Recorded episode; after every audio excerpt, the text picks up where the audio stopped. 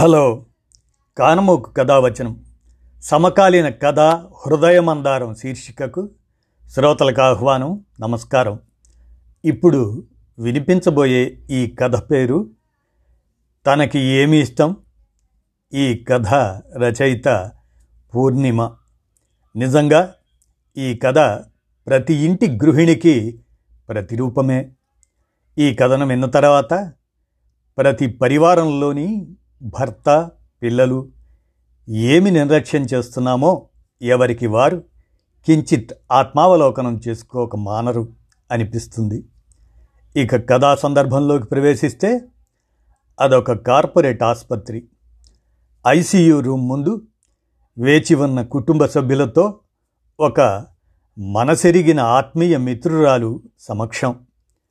ఇక శ్రోతలుగా మీరే మనసు పెట్టి వినే బాధ్యత మీదే.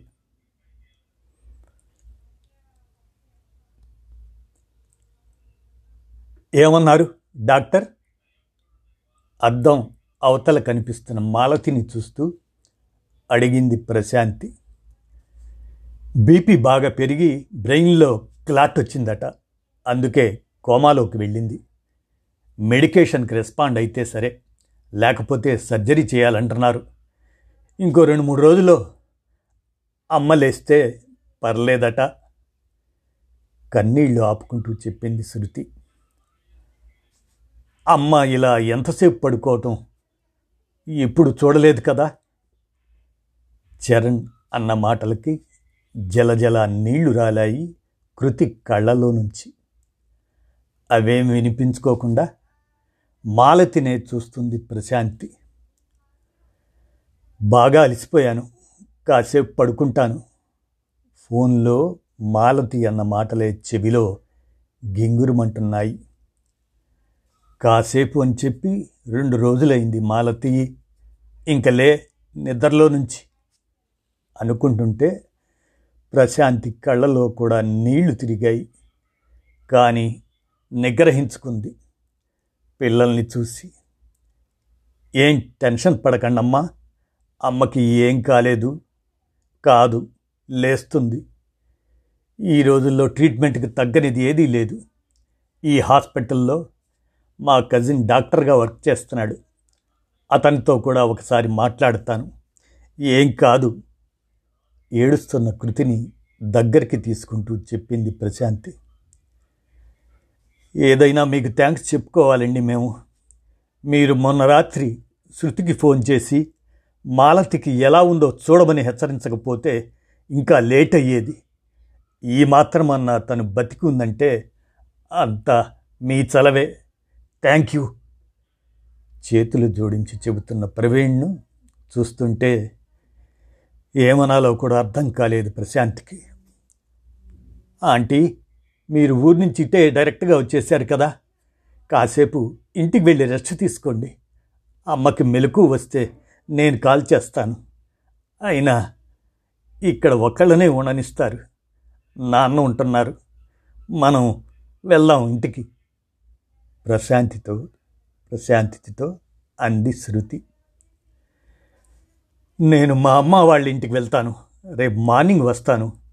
ఈలోపు మా కజిన్తో మాట్లాడతాను. మాలతిని మళ్ళీ ఒకసారి చూసింది. చూసి కదిలింది ప్రశాంతి. ఆంటీ మాట్లాడారా మీ కజిన్తో? ఏమంటున్నారు? అమ్మ కండిషన్ ఎలా ఉందట? మర్నాడు పొద్దున హాస్పిటల్లోకి వస్తున్న ప్రశాంతిని చూడగానే ఆత్రంగా అడిగింది కృతి. నైట్ మాట్లాడాను. జాయిన్ అయినప్పటికన్నా పరిస్థితి దిగజారలేదు. అంతవరకు అదృష్టమే. ఏదో ఒక రికవరీ సైన్ మొదలైతే రిస్క్ తప్పినట్టే అన్నాడు మా కజిన్. చెబుతూ బ్యాగులో నుంచి ఒక పొట్లం బయటికి తీసింది ప్రశాంతి. ఏమిటది ఆంటీ? ఆకు సంపెంగ పూలు. మీ అమ్మకి ఇవి చాలా ఇష్టం కదా? బెడ్ పక్కన పెడదామని తెచ్చాను. వాసన ఏమన్నా తెలుస్తుందేమో? అమ్మకి ఈ పూలు ఇష్టమా? మాకు తెలీదే. మీకేమన్నా తెలుసా నాన్న? అడిగింది శృతి. అయోమయంగా తల అడ్డంగా ఊపాడు ప్రవీణ్. ఈలోపు మాలతి దగ్గరికి వెళ్ళి బెడ్ పక్కన బౌల్లో సంపెంగ పూలు పెట్టి తన చెవి పక్కన ఐపాడ్ పెట్టింది. నీ ఫేవరెట్ కిషోర్ కుమార్ పాటలన్నీ ప్లేలిస్ట్లో పెట్టుకొచ్చాను మాలతి. వినడానికి తీరిక లేదన్నావు కదా. ఇప్పుడు విను. అన్నీ అంటూ చిన్న సౌండ్ పెట్టి ఆన్ చేసింది. ప్రశాంతి గారు ఏం చేస్తున్నారు? హాస్పిటల్లో ఇవన్నీ చూస్తే ఒప్పుకోరు. ఆదుర్దాగా అంటున్న ప్రవీణ్ని చూసి లేదండి మా కజిన్ చెప్పాడు. తనకి ఏవేవి ఇష్టమో వాటి గురించి మాట్లాడుతూ తనకు వినిపిస్తూ ఉండమని. హాస్పిటల్ వాళ్ళు కూడా పర్మిషన్ ఇచ్చారు. పర్వాలేదు. అంది ప్రశాంతి. ఇవన్నీ అమ్మకి ఇష్టమని మీకెలా తెలుసా ఆంటీ? మళ్ళీ అడిగింది కృతి. ఎందుకు తెలియదురా? మేమిద్దరం ఐదేళ్ళు కలిసి చదువుకున్నాం. అప్పటి తన ఇష్టాలు ఇవి. మరి ఇప్పుడు తనకు ఏమి ఇష్టమో మీరే చెప్పండి. అవి కూడా ట్రై చేద్దాం. మాలతి భర్తని పిల్లల్ని చూస్తూ అడిగింది ప్రశాంతి. అవును అమ్మకి ఏమిష్టం? మొహాలు చూసుకున్నారు పిల్లలు ముగ్గురు. మాలతికి ఏమిష్టం? ఆలోచనలో పడ్డాడు ప్రవీణ్. అమ్మ స్పెసిఫిక్గా తనకేమి ఇష్టమో ఎప్పుడు చెప్పలేదా ఆంటీ? రెండు నిమిషాల మౌనం తర్వాత నెమ్మదిగా అంది శృతి. నీకు ఎల్లో కలర్ ఇష్టం కదా? సంబంధం లేకుండా ప్రశాంత్ అడిగిన ప్రశ్నకి ఆశ్చర్యంగా చూసింది శృతి. అవునా ఆంటీ మీకెలా తెలుసు? అదొక్కటే కాదు. మీ ముగ్గురికి మీ నాన్నగారికి మీ బామ్మకి తాతగారికి అందరికీ ఏమేమి ఇష్టమో కూడా నాకు తెలుసు. మీకు నచ్చే రంగులు మెచ్చే రుచులు మీ అభిరుచులు అన్నీ తెలుసు. ఎలా తెలుసు అంటే మీ అమ్మ ఫోన్లో మాట్లాడే ప్రతిసారి తన మాటల్లో ఇవే ఉంటాయి కాబట్టి మీ అందరికీ ఏమేమి ఇష్టమో మీరెవరూ చెప్పకుండానే తెలుసుకొని అవన్నీ మీకు అమర్చి పెడుతుంది. మరి తనని మీరెవరు ఎప్పుడు అడగలేదా? తనకి ఏమి ఇష్టమో? సూటిగా అడిగిన ప్రశ్న. ప్రశాంతి ప్రశాంతికే కాదు ఎవరి దగ్గర సమాధానం లేదు. చిన్నబోయిన వాళ్ళ మొహాలు చూస్తే ప్రశాంతికే బాధ అనిపించింది. వాళ్ళు ఇంత బాధలో ఉంటే తాను అనవసరంగా మాట్లాడానేమో అనిపించింది. సారీ ఏమీ అనుకోకండి నేనేదో క్యాజువల్గా అన్నాను అంతే. Please don't mind. అంటూ శృతి భుజం మీద చెయ్యి వేసి చెప్పింది. మీరు సారీ చెప్పడం ఏంటండి? మీరన్నది నిజమే. పెళ్ళైన ఇన్నేళ్ళలో తనకి ఏది ఇష్టమో తనెప్పుడూ చెప్పలేదు. తెలుసుకోవాలని మేము ఎప్పుడు ప్రయత్నించలేదు కూడా. ఆ ఆలోచన ఎందుకు రాలేదో నాకే అర్థం కావట్లేదు. మీరొక ఐదేళ్ళు కలిసి చదువుకున్నందుకే అన్నీ గుర్తు పెట్టుకున్నారు.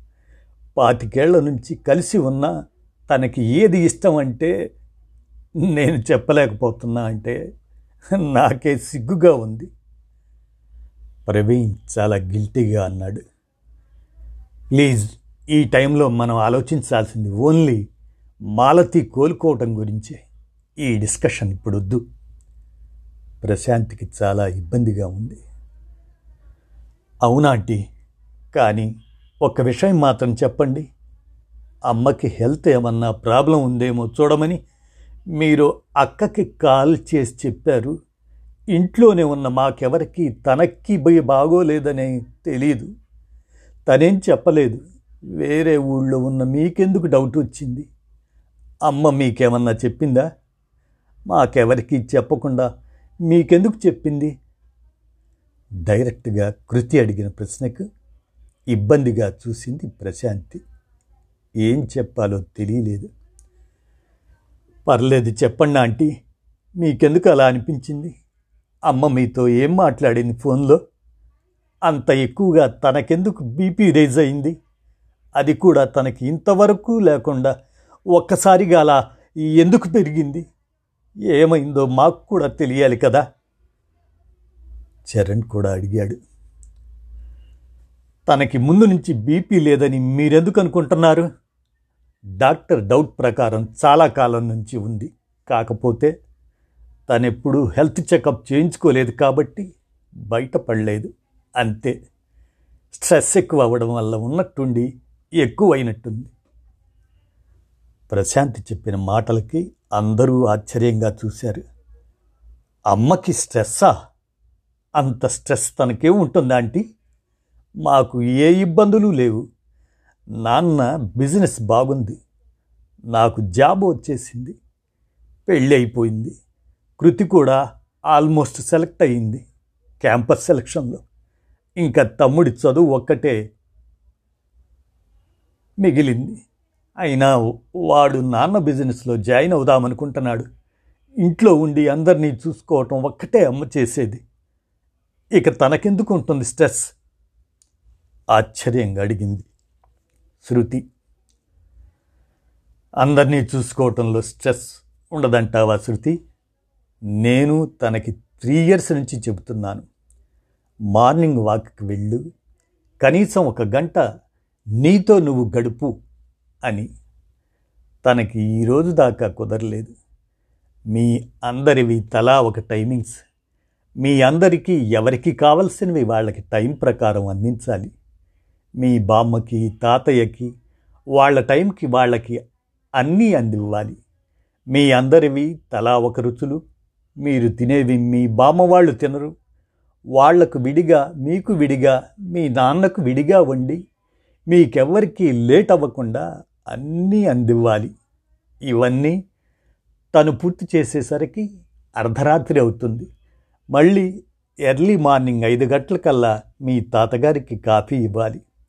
మీ బామ్మగారికి పూజకు అన్నీ అమర్చి పెట్టాలి వీటన్నిటిలో తను మినిమం తన మీద తను శ్రద్ధ చూపించుకోవటం మానేసింది. అందరూ కాముగా వింటున్నారు. మొన్న సాయంత్రం నేను వీడియో కాల్ చేశాను. అప్పుడే నీ ప్రెగ్నెన్సీ విషయం చెప్పింది నాకు. చూస్తుంటే చాలా అలసటగా కనిపించింది. అప్పుడే అడిగాను ఒంట్లో బాలేదా? అని. ముందు రోజంతా నీకు ఒంట్లో కొంచెం నలతగా ఉందని టెన్షన్. తరువాత చరణ్కి ఎగ్జామ్లో మార్క్స్ తక్కువ రావటంతో బాగా డిస్టర్బ్ అయ్యాడని రాత్రంతా చరణ్ దగ్గరే కూర్చుందట. నిద్ర సరిగా లేదు. అందుకని బాగా తలనొప్పిగా ఉంది అని చెప్పింది. కానీ నాకు తనను చూస్తుంటే ఎందుకో అసలు బాలేదని అనిపించింది. ఒకసారి డాక్టర్ దగ్గరికి వెళ్ళు. అని చెప్పాను. సాయంత్రం మీ నాన్నగారు రాగానే వెళ్తాను అంది. అక్కడితో ఆపింది ప్రశాంతి.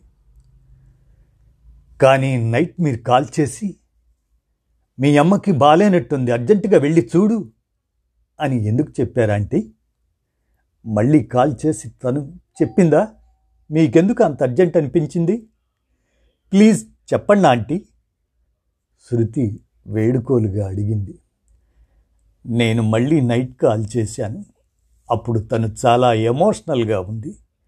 ఏవేవో మాట్లాడింది. అందుకే కంగారు పడ్డాను. ఏం మాట్లాడిందా ఆంటీ? ప్లీజ్ చెప్పండి.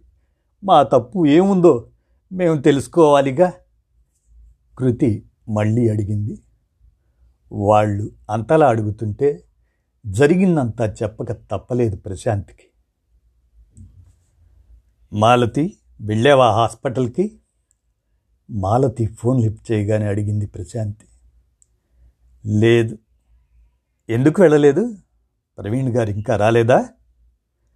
వచ్చారు. మా అత్తగారికి బాగాలేదని హాస్పిటల్కి వెళ్ళారు మళ్ళీ. ఆవిడకి ఏమైంది? సడన్గా? ఈరోజు నాకెందుకో వేళగాని వేళ నిద్ర పట్టేసింది. వాళ్ళకి టైంకి పళ్ళు కాఫీ మందులు ఇవ్వటం మర్చిపోయాను. అందుకని ఆవిడకి కడుపులో ఎసిడిటీగా ఉన్నట్టుంది. ఈయన రాగానే చెప్పింది. అందుకని వెంటనే ఎందుకన్నా మంచిది అని ఇద్దరిని తీసుకెళ్ళారు. పొడిపడిగా అంది మాలతి. ఓహ్ అంతేగా? మరి నువ్వు కూడా వెళ్ళాల్సింది వాళ్ళతో పాటు. నీ చెకప్ కూడా అయ్యేదిగా? నాకన్నీ అవసరమంటావా? నేను ఉంటేనేం పోతేనేం? ఎవరికి తేడా పడుతుంది? ఒక్కసారిగా బరస్ట్ అయింది మాలతి. మాలతి ఏం మాటలవి? ఏమైంది నీకు? ఎందుకంత అప్సెట్ అవుతున్నావు? నీకేదో బాలేదని అనిపిస్తుంది నాకు. ప్లీజ్ తమాయించుకో. ఆదుర్దాగా అంది ప్రశాంతి. లేదు ప్రశాంతి నేను ఇంతవరకు ఎవరితో చెప్పలేదు కానీ నాకు అనిపిస్తుంటుంది. నా గురించి ఎవరూ ఎందుకు పట్టించుకోరు? ఇన్నేళ్ళుగా టైంకి అన్నీ అందిస్తున్నాను. ఒక్కరోజు ఇవ్వలేదంటే ఎందుకు అని ఆలోచించాలిగా? అన్నీ టేబుల్ మీదే ఉంటాయి. వాళ్ళకి తెలుసు. అయినా తీసుకోకపోగా నా మీద కంప్లైంట్ చేస్తారు. పోనీ నా భర్త అయినా ఆలోచించాలిగా? ఏమైంది నాకు అని వాళ్ళని సరిగ్గా చూసుకోలేదని పెద్ద పెద్దగా అరిచేసి వాళ్ళని హాస్పిటల్కి అర్జెంటుగా తీసుకెళ్ళారు. అప్పటికి నేను అడిగాను నేను కూడా వస్తాను అని. నేను చెప్పేది వినకుండా నువ్వు పడుకో నేను చేసుకోగలను నా పేరెంట్స్కి అని వెళ్ళిపోయారు. గొంతు రుద్ధమైంది మాలతికి. మాలతి ఏదో చిరాకులో అని ఉండొచ్చు. అవన్నీ పట్టించుకోకు. నువ్వెందుకో చాలా ఆవేశపడుతున్నావు. కొంచెం కూలవు ప్లీజ్. ఇది ఈరోజు మాత్రమే కాదు ప్రశాంతి. ఎప్పుడూ ఇలానే జరుగుతుంది. నీకు తెలుసు నేనెంత తాపత్రయపడతాను. నా కుటుంబం కోసం మూడు రోజుల నుంచి నాకు విపరీతమైన తలనొప్పిగా ఉంది. ఇవాళంతా భోజనం కూడా చేయలేదు.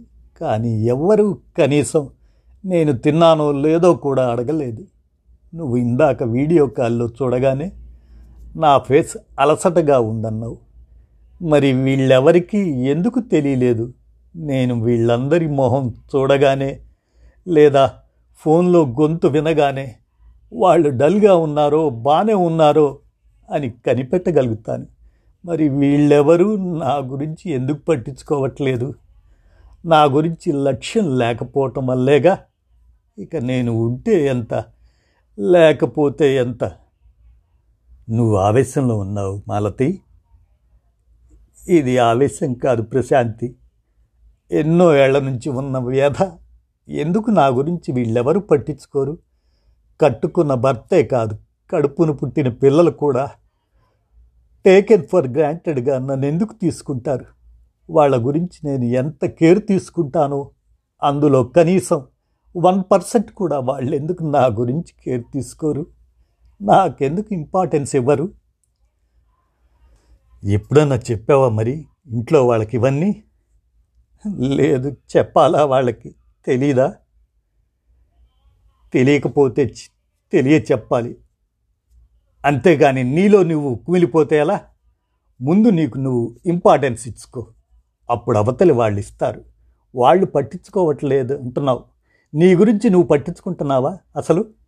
అది ఇంకా పెద్ద తప్పు. వాళ్ళందరికీ నీ సంగతి నువ్వు చూసుకుంటావులే అని ఒక నమ్మకం. అందులో నుంచి వచ్చిన నెగ్లిజెన్స్ ఇది. ఇలాంటివన్నీ ఆలోచించి అనవసరంగా ఆవేశం పెంచుకోకు. పిల్లల్ని తీసుకొని అయినా సరే ఒకసారి డాక్టర్ని కలిసిరా. ప్లీజ్ ప్లీజ్ నా మాట విను. వేడుకోలుగా అడిగింది ప్రశాంతి. చాలా టైర్డ్గా ఉంది ప్రశాంతి. కాసేపు నిద్రపోతాను. కాలు కట్ చేసింది మాలతి. ఎందుకో ఆ టైంలో నిద్ర రావడం అసహజంగా అనిపించింది ప్రశాంతికి. శృతి నంబర్ తన దగ్గర ఉన్నట్లు గుర్తొచ్చి వెంటనే తనకి ఫోన్ చేసింది. ఇది జరిగింది. ప్రశాంతి చెప్పింది. విన్న అందరి కళ్ళల్లో నీళ్ళు తిరిగాయి. అమ్మని మేము ఇంత బాధ పెట్టామా?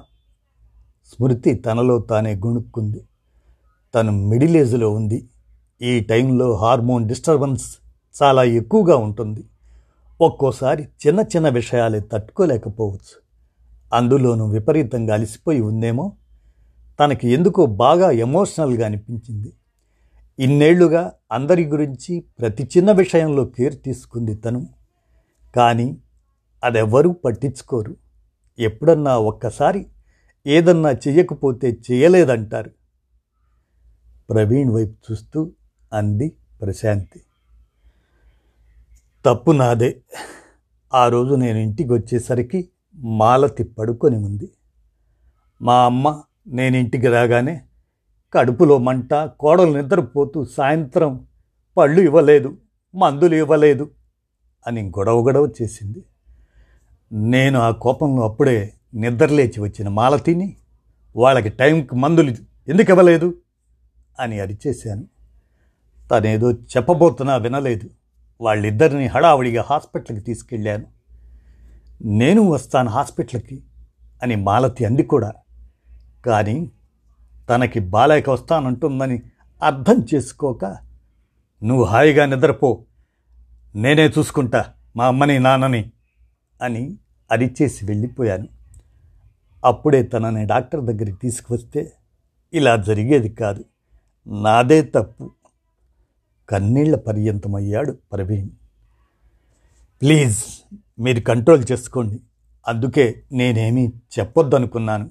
కానీ ఇందాక శృతి అన్నట్టు ఎందుకు ఇలా జరిగిందో తెలుసుకుంటే భవిష్యత్తులో మరోసారి ఇలాంటి పరిస్థితి రాదు కదా అని చెప్పాను. అంతా నిశ్శబ్దంగా ఉండిపోయారు. మౌనాన్ని భగ్నం చేస్తూ ప్రశాంతి అంది. ఇందాక అడిగా కదా మాలతికి ఏమిష్టం అని? నేను చెప్పనా? తనకి మీరందరూ అంటే ఇష్టం. కానీ మీరంతా తన చిన్న చిన్న ఇష్టాలు గుర్తిస్తే తనకి ఇంకా ఇష్టం. తను మీ అందరినీ ఎలా గారాభం చేస్తుందో మీకు కావలసినవి ఎలా సమకూర్చి పెడుతుందో మీకే చిన్న అనారోగ్యాలు వచ్చినా ఎంత జాగ్రత్త తీసుకుంటుందో నేనేం చెప్పక్కర్లేదు. కానీ అప్పుడప్పుడు తనకి కూడా తన కష్టాన్ని ఎవరైనా గుర్తిస్తే బాగుండును అనిపిస్తుంది. తనకి కూడా గారాభం కావాలని తన గురించి కేర్ తీసుకోవాలని అవేవి తను అడగకుండానే మీరంతా తెలుసుకోవాలని అనిపిస్తుంది. తనకే కాదు నాకైనా అంతే. కాకపోతే నేను నాకు కావలసింది ఇంట్లో వాళ్ళని డైరెక్ట్గా అడుగుతాను. మాలతీది చాలా మెత్తడి స్వభావం. తనకు కావలసింది తను అడగలేదు. అలాంటప్పుడు మీరే తెలుసుకోవాలి. అమ్మకి ఒక్కసారి తగ్గనివ్వండి. ఇంకెప్పుడు ఇలాంటి తప్పు రిపీట్ చేయం? ఉద్వేగంగా చెప్పింది కృతి. ఎందుకు తగ్గదు? మీ అందరి కోసం ఖచ్చితంగా లేచి కూర్చుంటుంది. అదిగో డాక్టర్ గారు వస్తున్నట్టున్నారు. రిపోర్ట్స్ చూసి ఏ విషయం చెబుతా? అన్నాడు. అందరూ లేచి నించున్నారు. నవ్వుతూ వస్తున్న డాక్టర్ని చూస్తూనే అర్థమైపోయింది ప్రశాంతికి. హాయిగా ఊపిరి పీల్చుకుంది. ఇదండి. తనకి ఏమిష్టం అనే ఈ కథ రచయిత పూర్ణిమ. నిజంగా విన్నారు కదా ఈ కథ ప్రతి ఇంటి గృహిణికి ప్రతిరూపమే మరి. ఈ కథను విన్న తర్వాత ప్రతి పరివారంలోని భర్త పిల్లలు ఏమి నిర్లక్ష్యం చేస్తున్నామో ఎవరికి వారు కించిత్ ఆత్మావలోకనం చేసుకోవడం అలా చేసుకోక మానరు అనిపిస్తుంది మరి. విన్నారు కదా ఈ కథ? తనకి ఏమి ఇష్టం అనేటువంటి ఈ కథ రచయిత పూర్ణిమ. శ్రోతలుగా మీరు మనసు పెట్టి వినే ఉంటారనుకుంటాను. ధన్యవాదాలు.